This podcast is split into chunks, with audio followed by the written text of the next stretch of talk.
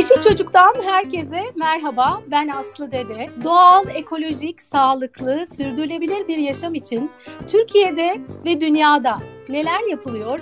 Peki biz neler yapabiliriz diye soruyoruz ve bu sorunun cevaplarını konuklarımızla birlikte arıyoruz.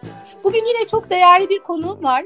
UNDP Türkiye İletişim Bölüm Başkanı Doktor Faik Uyanık'la e, Birleşmiş Milletler'in sürdürülebilir kalkınma amaçları kapsamında yaptığı çalışmalardan ve özellikle çocuklar ile ilgili yapılan çalışmalardan konuşacağız bugün. Hoş geldiniz efendim. Merhaba Aslı hoş bulduk.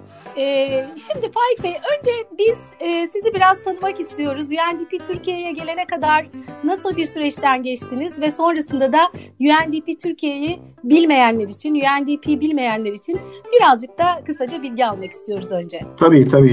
2010 senesinden beri ben UNDP Türkiye'de iletişimden sorumluyum. Onun öncesinde bir 18 yıllık gazeteciliğim var. Ee, daha ziyade televizyonlarda ve radyolarda yani yayın gazeteciliği yapmış biriyim. Sunuculuk yapmış olan biriyim. NTV'de uzun süre çalıştım. 10 sene kadar kuruluş yıllarında çalıştım. Ee, daha sonra BBC Türkçe'de çalıştım ve dediğim gibi 2010 yılından itibaren gazeteciliği bırakıp e, iletişim dünyasının bu tarafına geçmiş oldum. Kurumsal iletişim tarafına geçmiş oldum. Ekonomi okumuş biriyim. İktisat mezunuyum e, ve gazetecilik üzerine yüksek lisans ve doktoram var bir yüksek lisansımda kalkınma ve Avrupa Birliği'nin e, entegrasyonu üzerine oldu. Dolayısıyla e, iletişim ve gazeteciliği e, buluşturan bir e, arka planımız var diyebilirim. E, bu e, aldığınız özel eğitim de herhalde sizi UNDP'ye bağladı bir şekilde. Doğru ister istemez. Yani İktisat Fakültesinde okuduğum yıllarda da ben aslında gazetecilik yapmaktaydım ama e, zaten hayatın e, akışı ve gerçekleriyle o okuduğunuz bölümü birleştirdiğinizde benim açımdan en azından en fazla ilgimi çeken e, konu başlıkları kalkınma, kalkınma iktisadı, demografi gibi konu başlıkları oluyordu. E, doğal olarak yani gazetecilik sırasında da en fazla ilgilendiğim konu başlıkları bunlar olmaya devam etti. Yine böyle kalkınma, sürdürülebilirlik. Gerçi o zamanlar sürdürülebilirlik demiyorduk ama çevre konuları vesaire bunlar çok fazla ilgimi çekmişti e, doğal olarak da akış e, bir şekilde sizi o ilgi alanlarınızın buluştuğu noktaya doğru e, sürüklüyor. Şu anda yaptığım iş tam olarak bu. Yani hem sürdürülebilir kalkınma, sürdürülebilirlik konusu hem de bunun iletişimi bu kadar karmaşık bir mevzunun doğru anlatılabilmesi üzerine odaklanan e, bir kariyerin içindeyim şu anda. E, çok e, çok güzel bir şey yapıyorsunuz. Sürdürülebilirliği söylemesi zor. e, yazması zor, algılaması zor. E, Zaten de... Türkçe sözlükte geçmiyor Aslı Bilmiyorum e, fark ettiniz mi? Türk Dil Kurumu'nun sözlüğünde sürdürülebilir, sürdürülebilirlik vesaire gibi kavramlar 2021 yılındayız hala geçmiyor. Yani Türkçe'ye girmiş, günlük hayatımızda kullanıyoruz. Reklamlarda bankalar biz sürdürülebilir bankayız diyor. Ama gelin görün ki daha Türkçe sözlüğe girebilmiş olan bir kavram değil. Ben bunu bilmiyordum Faik Bey şu anda öğrendim. Daha çok var ya mesela karbon salımı diye bir kelime var. Ee, kullan hayatımızda hani salınımdan farklı, e, salınmak başka bir şey, salmak başka bir şey. Ama salım kelimesi yok mesela Türkçe sözlükte. Daha jargonumuz, kelimelerimiz bile sözlüğe girmiş değil anlattığımız konuya dair. Çok güzel. Peki e, UNDP hakkında bize biraz bilgi verir misiniz? E, bilmeyenler için açılımı, Türkçe karşılığı, ya, neler yapıyor Türkiye'de ve dünyada? Tabii Birleşmiş Milletler Sistemi'nin bir parçasıdır UNDP. Birleşmiş Milletler Kalkınma Programı'nın e, kısası oluyor İngilizce olarak. İkinci Dünya Savaşı sonrasında Birleşmiş Milletler Sistemi kurulduğunda geçmişten alınan dersler doğrultusunda işte bizim e, müreffeh bir gelecek için, barış içinde bir gelecek için neler yapmamız gerekir diye oturan dünya liderleri e, şunu buldular. Bir kere barış içinde yaşamanın temel şartlarından biri e, refah içinde yaşayabilmek, kalkınmayı sürdürülebilir kılmak. Gerçi dediğim gibi sürdürülebilirlik kelimesi küreselde de Türkçe'de de yeni sayılabilecek bir kavram. Ama kalkınmanın e, uzun vadeli bir mutluluğun, insanlığın refahının tema, temellerinden biri olduğunu fark etti insanlık. Dolayısıyla Birleşmiş Milletler Kalkınma Programı kuruldu. 1950'lerden itibaren faaliyete geçmiş olan bir kurumdur. Türkiye'de de ta o yıllardan beri bulunuyor. Ufak bir ofiste o yıllarda tabii. 1960'ların ortasında ismi e, konuyor. Artık bunu bu ofisin ismi Birleşmiş Milletler Kalkınma Programı olsun deniyor. 60'lar e, 70'ler tabii yine savaş sonrası bütün dünyada kalkınma hamlelerinin ağır sanayiye yönlendiği, büyük altyapı yatırımlarına yönlendiği yıllar. Türkiye'de de benzer şekilde işte İstanbul-Ankara otoyolunda UNDP'nin bir payı var. O büyük Bolu Tüneli'nde planlanmasında UNDP'nin bir payı var. ODTÜ'nün kuruluşunda e, yine teknik destek anlamında Birleşmiş Milletler Kalkınma Programı'nın desteği var. Giderek gündem tabii değişiyor. Bu ağır sanayi ve altyapıdan biraz işte yenilenebilir enerjiye dönmeye başlıyoruz 70'lerle 80'lerle beraber. Oralarda e, UNDP'nin Türkiye'deki kalkınma çabalarına katkısı var. 90'lar Güneydoğu Anadolu Projesi'nin özellikle canlandığı yıllar. O yıllardan bu yana UNDP Güneydoğu Anadolu bölgesinde aktif olan ve kesintisiz çalışan tek uluslararası kuruluş. E, yine 90'ların başı sürdürülebilirlik kavramının nihayet artık literatürümüzde küreselden başlayarak girdiği yıllar 1992 yıl zirvesiyle beraber çevre demeye başladığımız, daha doğrusu çevre kelimesine yeni bir katman eklediğimiz, şimdi kullandığımız anlamıyla e, o manasını kazandığı yıllardan itibaren sürdürülebilir kalkınma demeye başlamış olan bir kuruluş. İnsani gelişme kavramının e, sözcüsü, öncüsü olan kuruluştur. İnsani gelişme raporlarını bilirsiniz. Yılda bir yayınlanır ve ülkeleri insani gelişme sıralamasına koyan bir endeks vardır içinde. O raporu da 1990'dan beri yayınlıyor. Yani diyor ki Birleşmiş Milletler Kalkınma Programı kısaca insani gelişme derken siz cebinizde ne kadar para olduğuyla değil, elbette cebinizde para da olsun, kişi başına geliriniz yüksek olsun ama bu geliri sosyal göstergelerinize ne kadar e, yansıtabildiğinizle doğru orantılı olarak aslında kalkınmış, gelişmiş bir ülke sayılabilirsiniz. İnsani gelişme dediğimiz budur. Yani cebinizde para olacak ama aynı zamanda uzun ve sağlıklı ömürler yaşayabiliyor mu o ülkenin vatandaşları ve aynı zamanda e, nitelikli ve e, mümkün olduğunca uzun süreli işte 12 yıl e, ortalaması şu anda e, temel eğitimin 12 yılı doldurabilmiş vatandaşlarımız var mı? Eğitim süresi ortalama olarak ne? Bunları ölçen bir e, kavramdır insani gelişme. Bunun yanına tabii pek çok katman eklendi. Artık sadece cebinizdeki para, ne kadar uzun süre yaşadığınız ve ne kadar uzun süre eğitim aldığınız değil, ne kadar az gezegene zarar verdiğiniz de bir kalkınmanın performans ölçütlerinden biri oldu. 2020 yılına geldiğimizde de 2020-21'e geldiğimizde de yine kontekst e, benzer insani, kapsayıcı, sürdürülebilir bir kalkınmayı elde edebiliyor musunuz, edemiyor musunuz? Bununla ilgili olarak çalışıyor UNDP ama bir yandan da risklerle ne kadar iyi mücadele ediyorsunuz? İşte göç riskiyle, afet riskiyle, iklime dayalı olan afetler, iklime dayalı olmayan afetler, deprem gibi bunlara ne kadar hazırlıklısınız? bir anda ortaya çıkabilen salgınlara karşı toplumunuz ne kadar hazırlıklı? Ekonomik yönden ne kadar hazırlıklı? Hem eğitim sisteminiz, teknolojik olarak buna ne kadar hazırlıklı? Yani ülkenin en ücra köşesindeki çocuklar derslerine girebiliyorlar mı, giremiyorlar mı? Sağlık sisteminiz ne kadar dayanıklı? Ne kadar e, şoklara ve krizlere karşı dayanıklı? E, bu konuyu hatırlatması bakımından yani Birleşmiş Milletler Kalkınma Programı'nın üzerinde çalıştığı konuların tümünü birden hatırlatması bakımından da enteresan, tuhaf bir dönemin içindeyiz. Neyse ki biraz e, tünelin ucu göründü pandemi konusunda e, ama yine de dünya çok büyük bir sınavla karşı karşıya. En büyük sınav da iklim değişikliği. Yani pandeminin bize hatırlatması gereken o daha büyük dalgaya, daha büyük tsunami'ye karşı ne kadar hazırlıklıyız? Biraz da bunu sorgulamak için vesile olduğunu düşünüyorum. İyi tarafından bakacak olursak tabii. Evet, biz de o taraftan bakıyoruz. Uzun dön bir yani uzun yıllardır bu konuda konuşuyoruz ama salgınla birlikte biraz daha farkındalık arttı. Ee, umarım ki e, insanlar unutmazlar bu süreç, süreç geçtikten sonra diye e, umuyorum. Peki, e, dünya bütün canlıların yuvası ve aslında bu yuvanın sağlıkla, bu üzerinde yaşayan canlılarla birlikte devamlılığını sürdürebilmesi için aslında e, sürdürülebilir kalkınma amaçları sanırım oluşturuldu. E, sürdürülebilirlik nedir? Siz nasıl tanımlıyorsunuz ve sürdür, sürdürülebilir kalkınma amaçları e, nelerdir? Bize biraz kısaca ondan da söz eder misiniz? Tabii sürdürülebilirlik dediğimizde en başta düşünmemiz gereken belki demografi. E, sayımızın ne kadar hızlı arttığıyla ilgili, ne kadar kalabalık olduğumuzla insanlık olarak bununla ilgili olan bir kavram.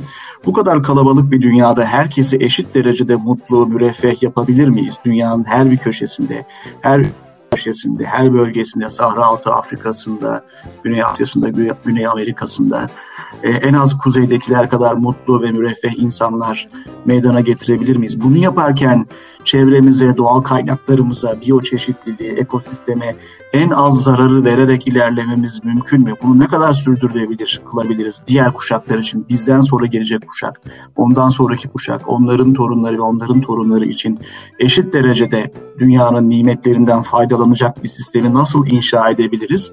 Buna odaklanan bir kavramdır, sürdürülebilir kalkınma kavramı. Daha evvelden dediğim gibi ben iktisat okuduğumda 1990 yılının başında bile e, kalkınma dediğimiz zaman ekonomik kalkınma akla gelmekteydi. Kimse dünyanın kaynakları nerede bitecek ve ondan sonra ne olacak diye sorgulamıyordu o yıllarda da. Yani 80'ler, 90'lar liberal politikaların rüzgarlarının estiği yıllardı. E, bu biraz 90'ların başıyla birlikte Rio zirvesiyle beraber değişti. Yani gelecek kuşaklara biz bu zenginliği aktarabilecek miyiz? Eşitlikçi bir şekilde aktarabilecek miyiz? En az bizim kadar onlar da yararlanabilecekler mi? Ve aynı zamanda mevcut eşitsizliklerimizi dünyanın her tarafında insanların eşit ölçüde bu dünyanın nimetlerinden, güzelliklerinden yararlanmasını sağlayabilir miyiz? Bu kavramı bir şekilde gündeme getirmiş oldu Rio zirvesi ve çevre kelimesine yeni bir katman ekledi. Çevre dediğimizde doğanın, doğal kaynakların kendisini, eko, e, ekosistem bozulmasını, biyolojik çeşitliliği, e, iklim konusunu ilk defa gündeme getirmiş olduk ve dedik ki kalkınma sadece tek başına yeterli değil. Bunu eşitlikçi bir şekilde yapmalıyız. Dünyanın her yerinde insanlar bu paranın getirdiği nimetleri eşit ölçüde kavuşabilmeli. Bir, kapsayıcılık yani boyutu eklendi. İki, e, sürdürülebilirlik boyutu eklendi. Yani bu e, dünyayı mahvetmeden diğer kuşaklara bunu aktarabilecek şekilde bir kalkınma inşa edebilir miyiz?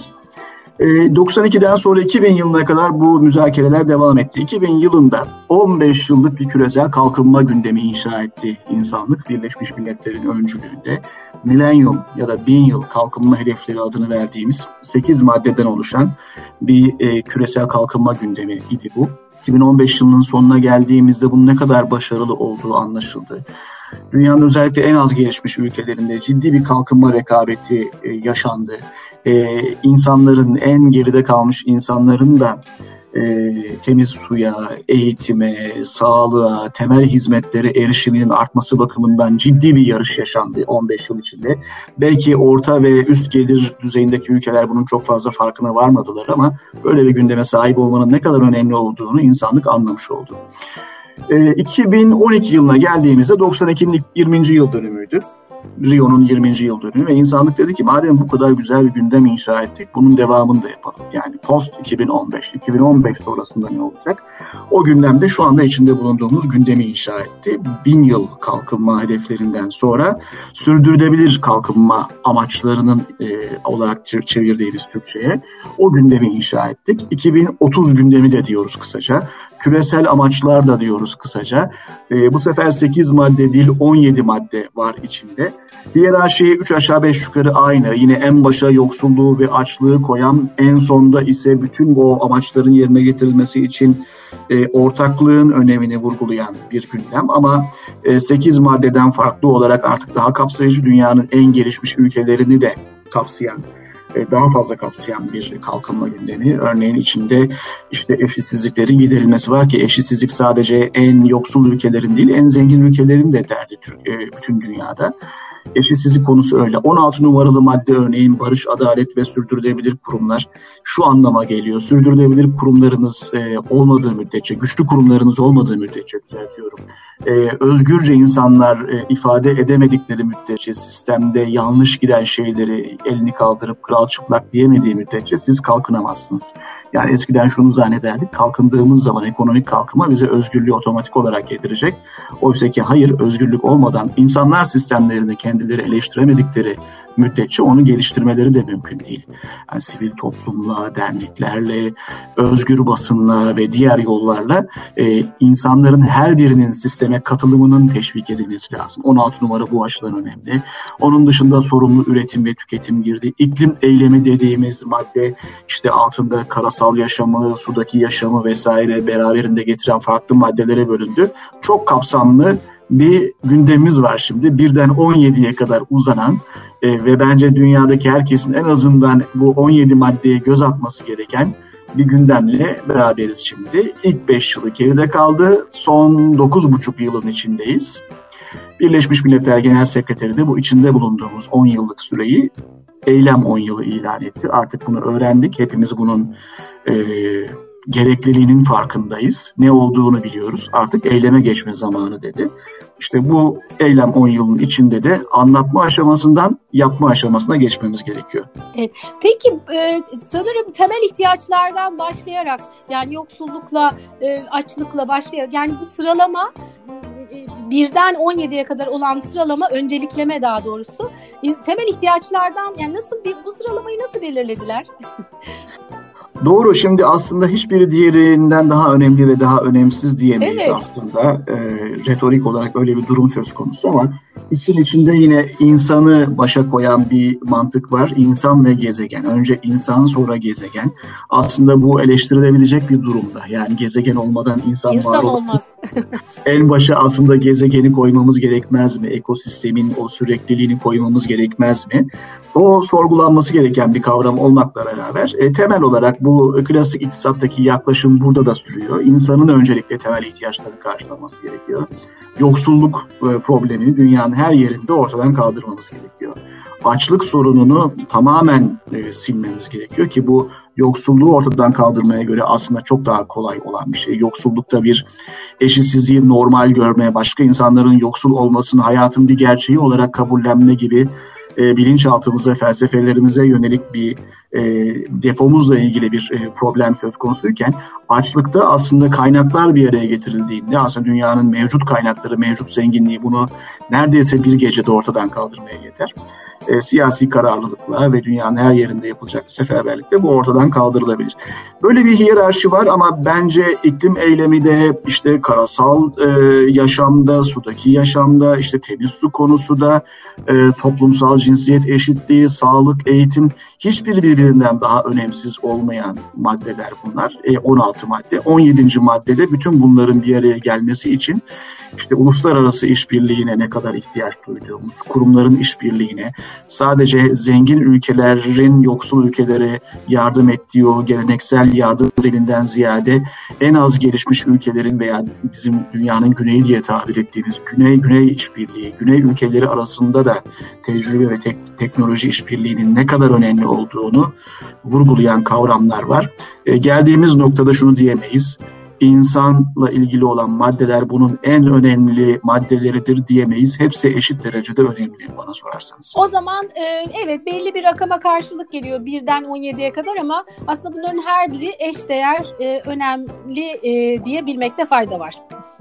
Doğru, doğru. İşte en başta söylediğim noktaya geliyoruz. İnsanoğlu çağlar boyunca kendine yönelik bütün tehditleri ortadan kaldırıyor ve sayısı birdenbire artmaya başlıyor. Sanayi devrimiyle birlikte kömürü, petrolü ve doğalgazı çok yoğun olarak kullanarak ciddi bir sistem inşa ediyor. Fosil yakıtlara dayalı ama çok fazla üretebildiği, çok fazla sayıda insana mal ve ürün e, tedarik edebildiği, hizmet tedarik edebildiği bir sistemi inşa ediyor. Gıda fiyatları ucuzluyor ve e, yine çağlar boyunca kendine tehdit olarak gördüğü ne varsa onların en tepesine çıkmayı, gıda zincirinin en tepesine yükselmeyi başarıyor.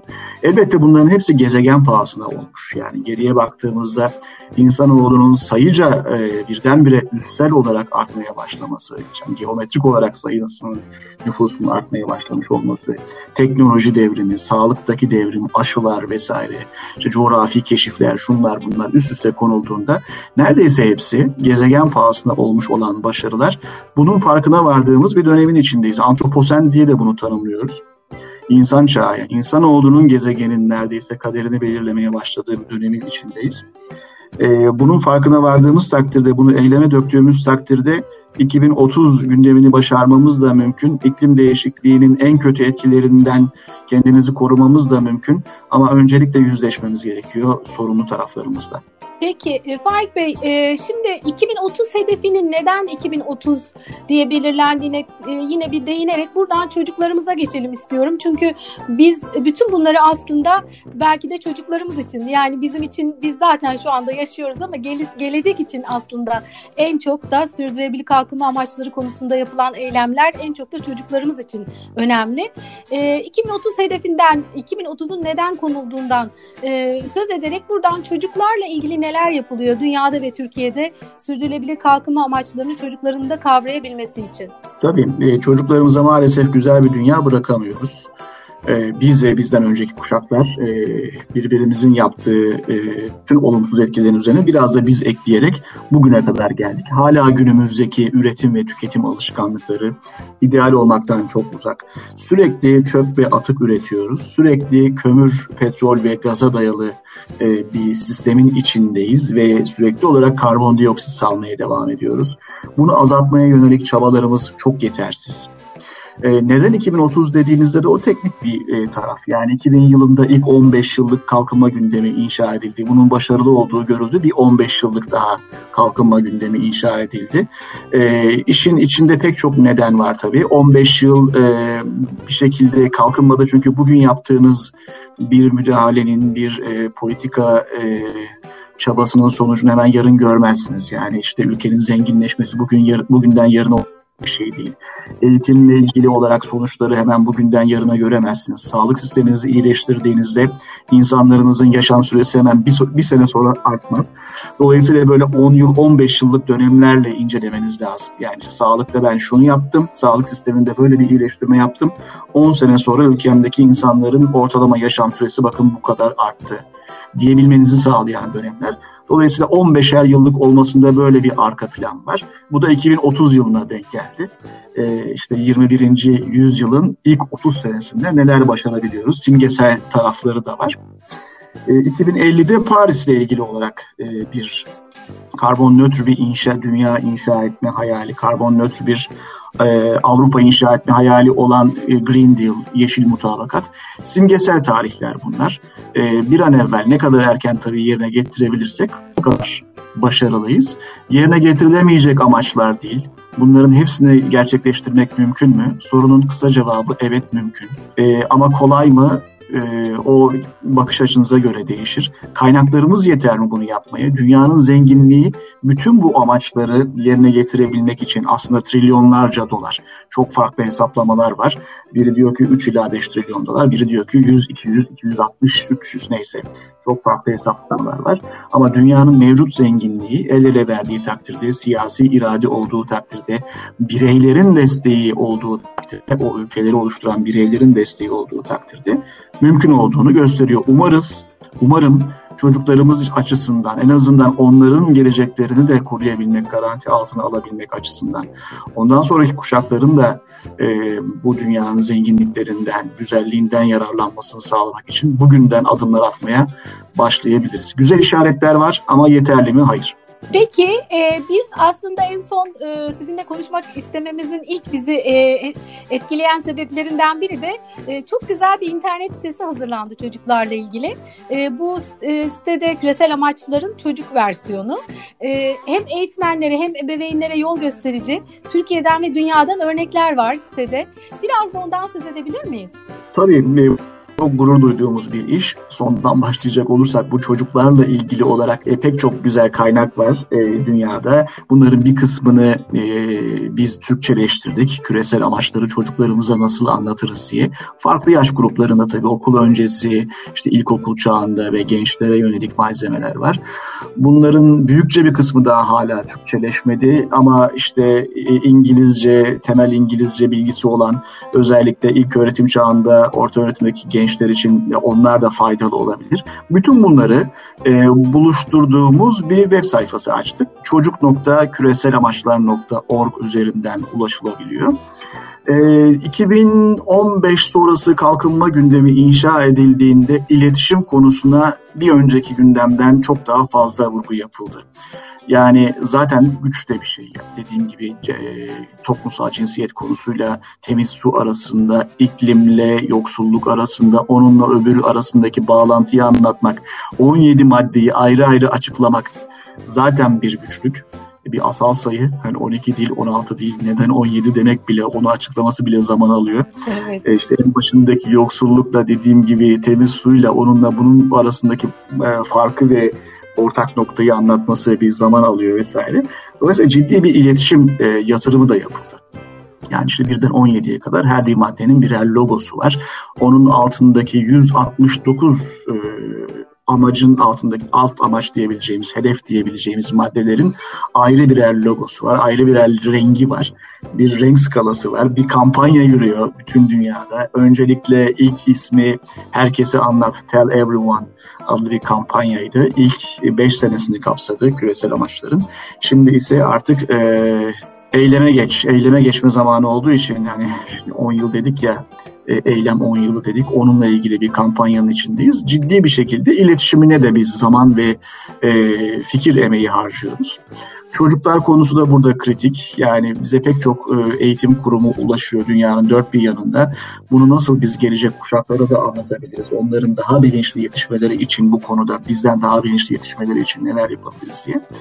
E, pek çok kaynak oluşturuldu. Dediğim gibi biz bunları küresel amaçlar.org'da büyüklere anlatıyoruz. 17 amaç nedir? Onun altındaki 169 hedef nedir? Daha da meraklıysa o 169 hedefin altındaki 231-232 e, adet olan e, endikatörler. Yani bunları hangi istatistiksel verilerle ölçeceğiz ilerlememizi onları anlattığımız web sayfasının içinde çocuk.küreselamaçlar.org diye bir bölüm açtık. Onun içinde işte Mr. Bean var, Şirinler var, Angry Birds var, e, dünyada işbirliği yaptığımız ne kadar işte e, çizgi kahraman varsa onlara birer link bulacaklar. Türkçe olarak daha yeni Türkçeleştirdiğimiz 23 Nisan'da bu sene Türkçeleştirdiğimiz çok güzel bir e, Birleşmiş Milletler Cenevre ofisinin ve New York ofisinin hazırlamış oldukları çocuklara küresel amaçları anlatan bir yeni kitapçığımız var. Onu indirilmesi mümkün. E, Türkiye'de destek olduğumuz dünyanın en büyük dersi gibi World's Largest Lesson diye bir müfredat vardır. Onun Türkçeleşmesine biz destek olduk. E, onların oluşturduğu müfredat var. Kutları var. Küresel amaçları çocuklara anlatmaya yarayabilecek hem oyun hem de e, bilgiyi buluşturan e, işler var. Onların hepsini e, o koyduğumuz bir yer küresel amaçlar nokta e, düzeltiyorum çocuk nokta küresel amaçlar nokta org web sayfası herkesi en azından bir ziyarete bekliyoruz bu web sayfamıza. Evet çocukları, ebeveynlere, eğitmenlere ama bütün yetişkinlere de aslında çocuklar için hazırlanmış bilgiler çok eğlenceli. Ee, böyle hızlıca e, eğer bilmiyorsanız ve bir fikir sahibi olmak istiyorsanız e, çok güzel, çok eğlenceli bir şekilde hızlıca da bir özet bilgi alabilirsiniz. Büyükler için de çok keyifli bilgiler. E, çok çok güzel hazırlanmış. Şimdi ben bir de son olarak size şunu sormak istiyorum. Birleşmiş Milletler hem devletler devletleri, yerel yönetimleri, e, şirketleri, bireyleri tabii hepimizin aslında e, üzerimize e, düşen görevler var bu 17 amaç için. Bu alanda çözüm üretmek isteyen kurum ve kuruluşlara neler öneriyorsunuz? Ee, Zor bir soru sordum. Ya bir kere bilgi, bilgi sahibi olabilmek çok önemli ama bir yandan da bu bir acil durum. Yani bir bir krizden de öte acil durum hemen harekete geçmek gerekiyor. Ee, kavramsal çerçeveyi oluşturduktan sonra yasal mevzuatı bile beklemeden e, bir an evvel harekete geçmek gerekiyor. Mesela özel bir şirketseniz, bir kamu kuruluşuysanız, bir sivil toplum örgütüyseniz şunu beklemeyin. Yani bize insanlar ne yapmamız gerektiğini söyleyene kadar eyleme geçmeyelim. Hayır bunu yapma lüksümüz artık yok. Yani Paris Anlaşması'nı Türkiye onaylayıp parlamentosunda kendi yasalarına e, bunu dahil etmesi vesaire vesaire gibi süreçler var biliyorsunuz. İklim eylemine geçmek için sizin oysaki Türkiye'nin Paris Anlaşması'nı kendi mevzuatına dahil etmesini beklemenize ihtiyacınız yok. Bu çok büyük bir acil durum. Siz ne kadar karbon salımınızı düşürebiliyorsanız bir kurum ve kuruluş olarak hatta birey olarak ne kadar düşürebiliyorsanız kar kardır. Evinizden başlayarak içinde bulunduğunuz e, sivil toplum kuruluşunu, iş yerini, özel işletmeyi veya kamu kurumunu ne kadar dönüştürebiliyorsanız kar kardır. Zaten Birleşmiş Milletler şunu demiyor. Yani bu e, küresel amaçlar, sürdürülebilir kalkınma amaçları Birleşmiş Milletler'in amaçlarıdır demiyor. Tam tersine bu insanlığın ortak amaçları. Bu e, Birleşmiş Milletler'den ziyade devletlerin kuruluşların, özel sektörde dahil olmak üzere, sivil toplumun, akademinin ve bireylerin, insanların kimseyi geride bırakmamak için geride e, kimseyi bırakmamak için kurmuş olduğumuz bir gündem. Dolayısıyla ne yapabiliyorsak kardır. Toplumsal cinsiyet konusunda ne yapabiliyorsak kardır. Eğitim konusunda, sağlık konusunda, iklim eylemi konusunda, yoksulluğun, açlığın azaltılması, temiz su vesaire bunlarla ilgili olarak e, ne yapabiliyorsak kardır ve bir an evvel harekete geçmemiz ve ilerlememizi ölçmemiz, iyi yaptığımız işleri, bulduğumuz güzel sonuçları başkalarına da anlatmamız ve diğerlerini de peşimizden sürüklememiz gerekiyor. Kimseyi geride bırakmamak için ama sadece bugün değil gelecek kuşakları da geride bırakmamak için bir an evvel herkesin eyleme geçmesi gerekiyor. Eylem 10 yılı içinde. Evet, harekete davet ediyorsunuz. Doğru, her yönden harekete davet ediyoruz. Hem Covid döneminde bireysel olarak fiziksel harekete davet ediyoruz. Hem de e, bu konuda eyleme davet ediyoruz. Küresel amaçların yerine getirilmesi konusunda. Çok çok teşekkür ediyorum Faik Bey. O kadar güzel özetlediniz ki gerçekten hiç bilgisi fikri olmayan kişiler bizi dinledikten sonra bence harekete geçecekler.